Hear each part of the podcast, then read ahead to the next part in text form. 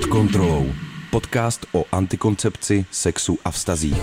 Sedm osobních příběhů a tři diskuze s odborníky. Jak ochrana před početím zasahuje do našich těl a životů? Pod kontrolou. Pod kontrolou. Série Veroniky Rupert na rádiu Wave. S nádechem naplníme to bříško, úplně ho povolíme. Úplně povolíme břicho a prudký výdech stáhnu vlastně pupík až k páteři, takže to vypadá takhle.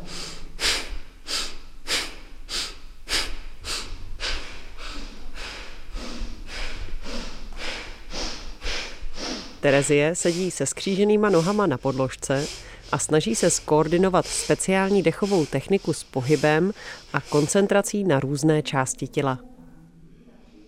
Já stojím kousíček od ní a držím dlouhou tyč s mikrofonem. Zkouším zavřít oči a zmizet.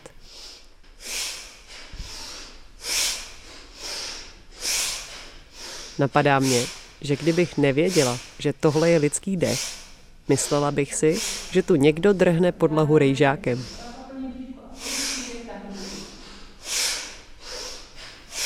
Je to legrační, ale hrozně mě láká to taky zkusit. Přestihnu se, že opakuju aspoň malé a neslyšné pohyby uvnitř těla. Stejně jako Terezie, podle pokynů instruktorky myslím na špičku svého nosu, zadržuju dech a pak s pomalým výdechem zkouším rozsvítit levý vaječník. Jde to vůbec?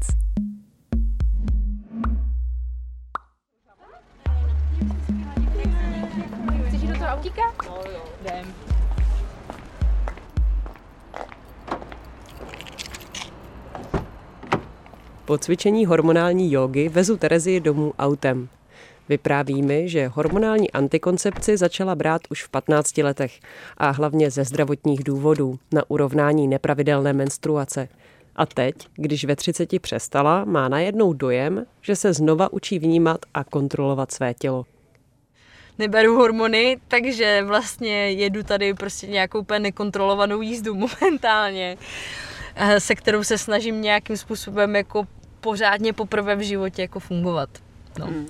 Takže to musím říct, že pro mě je asi jako největší jako diskomfort, to, že prostě mm, ty reakce jsou prostě jiné. Ne, že by se člověk choval jinak, ale prostě je to, je to já nevím, jak čemu bych to při, při, přirovnala, jako asi, jako když se člověk opije, a teď sleduje to svoje tělo, ví, že je opitý, v hlavě je vlastně střízlivý, ale to tělo neposlouchá. Takže tak nějak bych to jako přirovnala, je to trošku podobné tady tomuhle z tomu, no.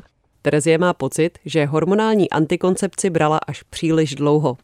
Ve 20 se z testů dozvěděla, že to pro ní je rizikové, ale přesto ještě dalších 10 let z prášky pokračovala. Byla to pro ní pohodlná cesta, jak neotěhotnět a mít svůj cyklus pod kontrolou.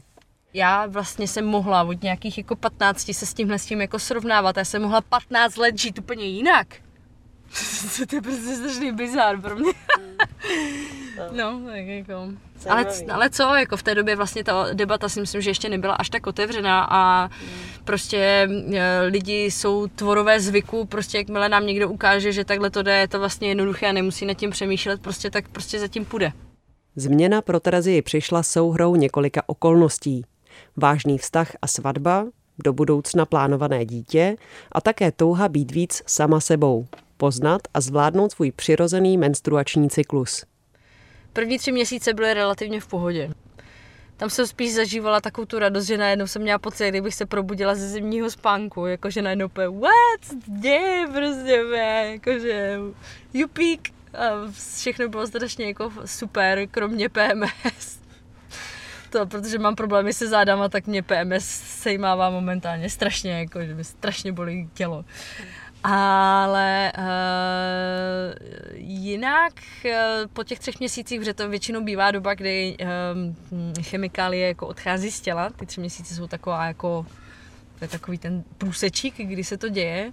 Takže po těch třech měsících se mi jako diametrálně změnilo, uh, změnilo, uh, změnily reakce v inkriminovaném období právě PMS a vlastně já jsem to jako pojmenovala jako návrat do puberty, protože najednou jsem si opravdu při, připadala, že mi zase zpátky těch 13 a jsem ten fracek, který se prostě neumí jako chovat a komunikovat a bylo mi to velmi nekomfortní. Terezie je zvyklá mít svůj život pod kontrolou. O věcech, na kterých jí opravdu záleží, se ráda rozhoduje sama. Přestože říká, že pro ní byla v téhle věci hodně důležitá i podpora ze strany partnera, k rozhodování o tom, jakou bude používat antikoncepci, ho vůbec nepustila. Tam neproběhla žádná debata o tom, jestli on chce nebo ne. Opět je to jako moje rozhodnutí a uh, to, jestli mu se to líbí nebo ne, to už vlastně, eh, tak by to měla mít každá žena, že prostě jakou, jak, jakou formu antikoncepce používá, je prostě opravdu jako na každé ženské a žádný muž nemá vůbec právo jít do toho jako kecat. A uh, Milan v tomhle tom směru, uh, já jsem si s ním teda jako sedla spíš ne v kontextu toho, že já jsem se teda rozhodla tohle udělat a jak on se s tím popere, protože já jsem věděla, že už mám vyřešené, jakým způsobem tohle to bude potom následovat, ta antikoncepce. Spíš jsem si s ním potřeba pohovořit o tom, jako, co se se mnou bude dít jako psychicky že pravděpodobně bude docházet jako k eh, nějakým jako návalům, že bude docházet prostě k nějakým třeba depresivním stavům, eh, že jako k nepřiměřeným reakcím prostě eh, že budu mít pravděpodobně daleko silnější menstruaci, že prostě se to nedá úplně odhadnout, kdy ta menstruace bude a jedno s druhým, jo. Takže spíš jako probíhala ta debata o tom, že jsem ho chtěla jenom jako připravit na to, že prostě věci budou jinak. Jsem zvědavá, co mi k tomu za chvíli řekne Terezin manžel Milan. Měl třeba nějakou vlastní představu, jak by to u nich mohlo fungovat bez hormonální antikoncepce? Nebo očekával, že to Terezie nějak vyřeší? Jisté je to, že dítě zatím mladý pár nechce. A také to, že Terezie má s přístupem kluků k ochraně při sexu dost špatné zkušenosti. Já si myslím, že kluci všeobecně tady tohle moc neřeší. A tak nějak jako automaticky předpokládají, že to bude na té holce. A vlastně jsem se hodně i setkávala s tím, že třeba když jsem narazila někoho kluka, o kterém jsem třeba i věděla, že jako promiskuitní, tak jsem byla až překvapená, že vlastně že sám sebe nechrání a nechrání ani tu partnerku vlastně. A uh, naopak, co jsem spíš zaregistrovala ze svého okolí, nebyl to můj případ teda, ale zaregistrovala jsem se ze, ze svého okolí několik takových případů, je, že vlastně ti kluci naopak ty holky jako nutí brát tu antikoncepci, aby oni nemuseli se zabývat tím, že musí chodit kupovat kondomy což bylo pro mě jako šílené. Já jsem to spíš brala tak, že, že uh, mm, mi to prostě bylo příjemnější bez kondomů, když jsem s někým jako byla delší dobu, uh, tak mi to přišlo jako přirozené, že je to bez toho. A zároveň uh, i kvůli jiným zdravotním problémům já se jako musím nechávat pravidelně testovat na všechno. Takže uh, vždycky po nějaké době jsem věděla, co se děje, co se neděje a takhle třeba přišlo i nějaké překvapení, které úplně jako člověk by nechtěl. no. Ale nebylo to těhotenství? Ne, nebylo to těhotenství, byla to pohlavně přenosná choroba, kterou jsem získala díky tomu, že jsem žila s klukem, který vlastně mi byl po dobu našeho vztahu nevěrný. A vlastně to byla jedna z věcí, na, na, díky kterým jsem na to přišla. Protože já jsem věděla, že když jsem do toho vztahu šla, tak já jsem byla čistá. A uh, takže jako logicky mě musel nakazit ten člověk. Právě tahle věc mi už dlouho přijde zvláštní. Holkám se do těla strkají hormony a zakroucené drátky a bere se to jako běžná věc. Kluci mají k dispozici mnohem pohodlnější a méně invazivní řešení. Kondom se jejich těla dotýká jen během sexu a přitom ho spousta z nich prostě odmítá používat. Na jednu stranu z Terezíných slov cítím, že jí vadí, jak jsou kluci nezodpovědní. Nesouhlasí s tím, aby antikoncepci automaticky řešili jen holky a kluci měli bezstarostný sex. Na druhou stranu ale není ochotná k rozhodování o antikoncepci pustit ani svého manžela, kterému jinak maximálně důvěřuje. Kontrolu důsledků, které by sex mohl pro její život a tělo mít, prostě není ochotná pustit ze svých rukou. A to ani na pár dnů. Po 15 letech braní hormonální antikoncepce přešla rovnou, bez přestávky, na nehormonální nitrodiložní tělísko. Přestoupení z jedné antikoncepce do druhé se sice Terezii povedlo plynule, ale rozhodně to nebylo příjemné. Na to, že se bude muset poprat s hormonálními výkyvy a jejich dopadem na tělo a psychiku, byla připravená. Nikdo jí ale nevaroval před tím, že zavádění tělíska může hodně bolet samotná ta procedura zavádění byla velmi nekomfortní a rozhodně bych doporučila každé ženě, která uvažuje nad tím si nechat tělísko, aby si nechala dát lokální anestezii nebo se aspoň předtím pěkně nafetovala nějakým ibuprofenem nebo něčím. A s vydáváním už je prý jiný, jiný příběh. A jak jsem se následně i dočetla na různých fórech, ano, je to tak, že eh, to je opravdu jiná pohádka. A jinak teda uh, třeba následující tři, čtyři dny je to takové jako nekomfortní, protože tam prostě dochází, dochází tam prostě k nějakému jako menšímu zákroku, takže prostě člověk to cítí, ten spodek, je to, při, přirovnala bych to trošku jako k bolesti bederní páteře trošku, jako Hmm. Ale třeba po třech dnech to bylo v pohodě a, a nadále nevíš nic.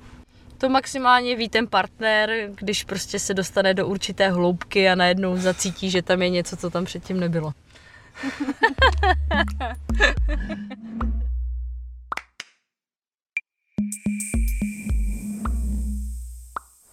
Několikrát došlo na vtipný situace, že se mě někdo zeptal, jestli to já třeba nějak cítím jako to tělísko.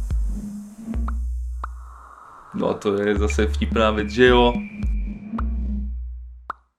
S Terezíným manželem Milanem sedím u nich doma, v kuchyni prostorného podkrovního bytu v centru Prahy. Terezie šla mezi tím vyvenčit psa, abychom měli na nahrávání klid a soukromí.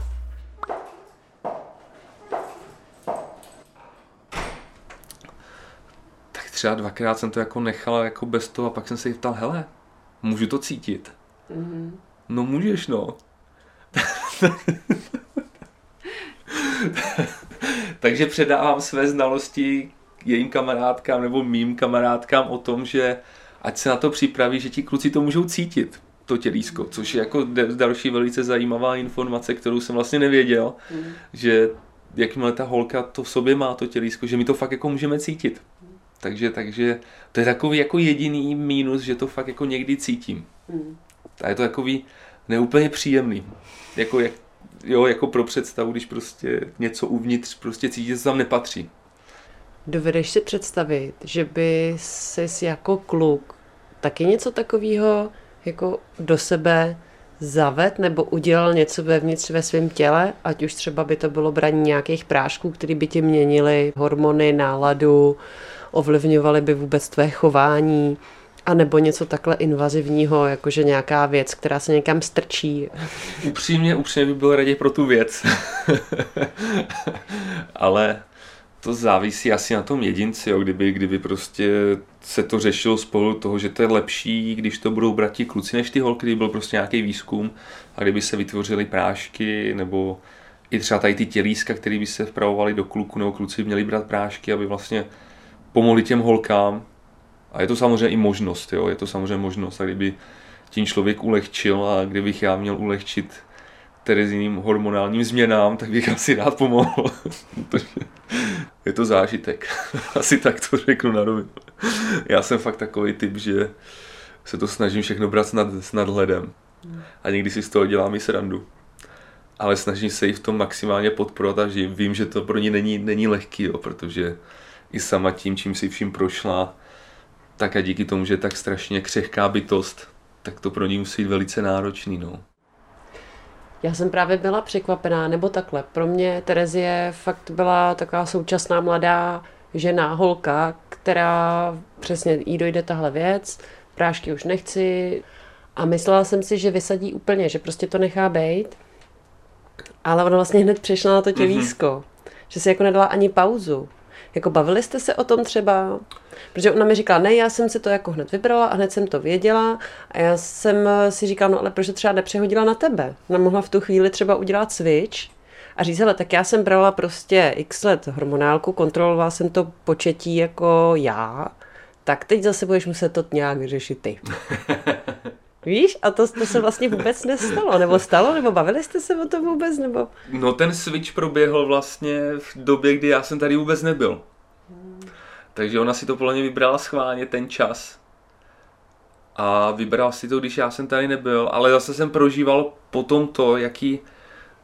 Hodně jsme řešili, upřímně hodně jsme řešili to potom, jak to probíhalo vlastně, jak to do nich pravovali, to tělísko a tak dále, jak to bylo náročné, že vlastně jí nedali ani žádný, žádný tlumící prášky proti bolesti, že prostě na rovinu jí to tam dali.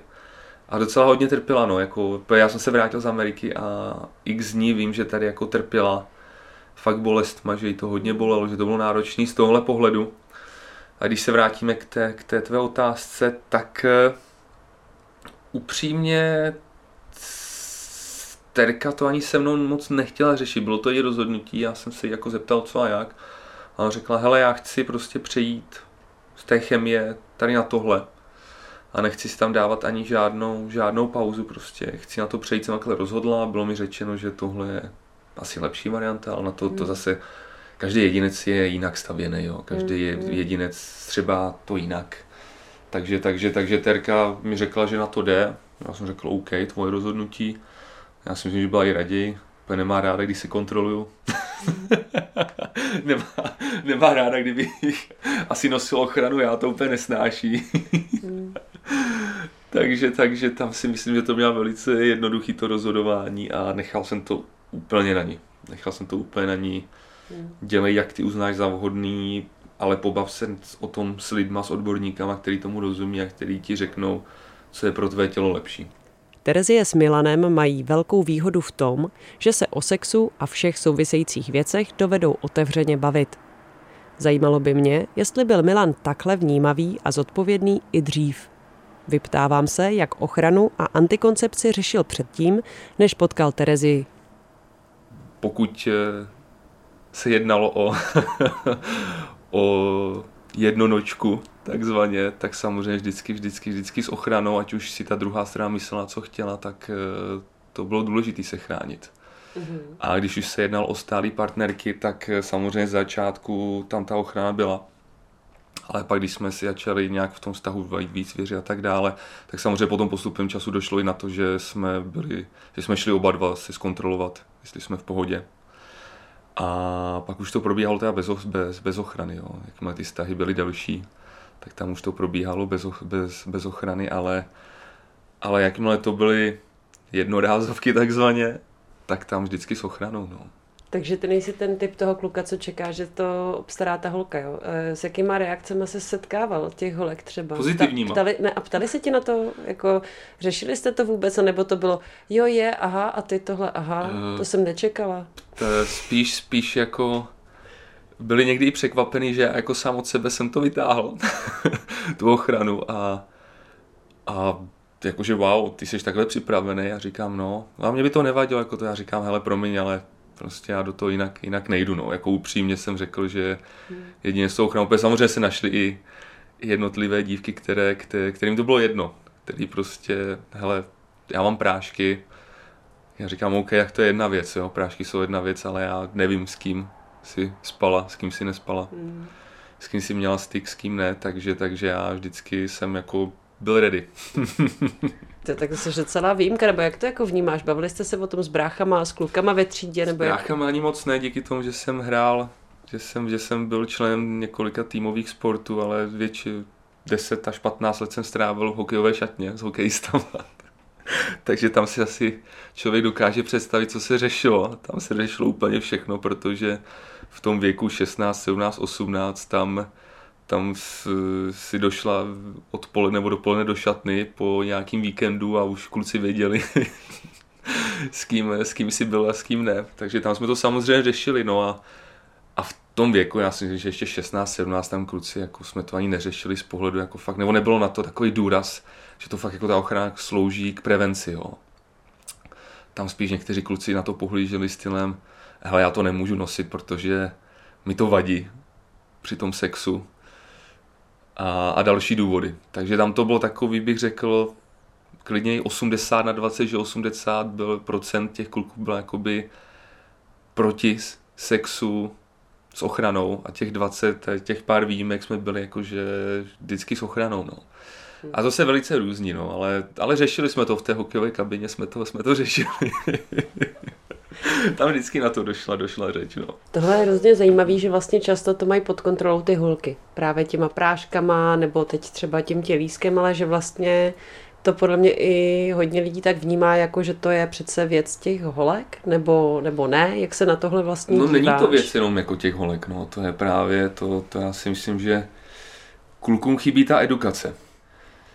Tatínci, to samozřejmě všechno to přichází od těch, od těch rodičů. Jo. To, hmm. Jak samozřejmě maminky musí připravit tu, tu, to jejich dítko, tu, ty jejich dcery na to, že prostě tohle přijde v jednom okamžiku, tak samozřejmě i ti, i ti tatínci jo, by ty syny měli na to připravovat. Tam si myslím, že obrovská, obrovská mezera.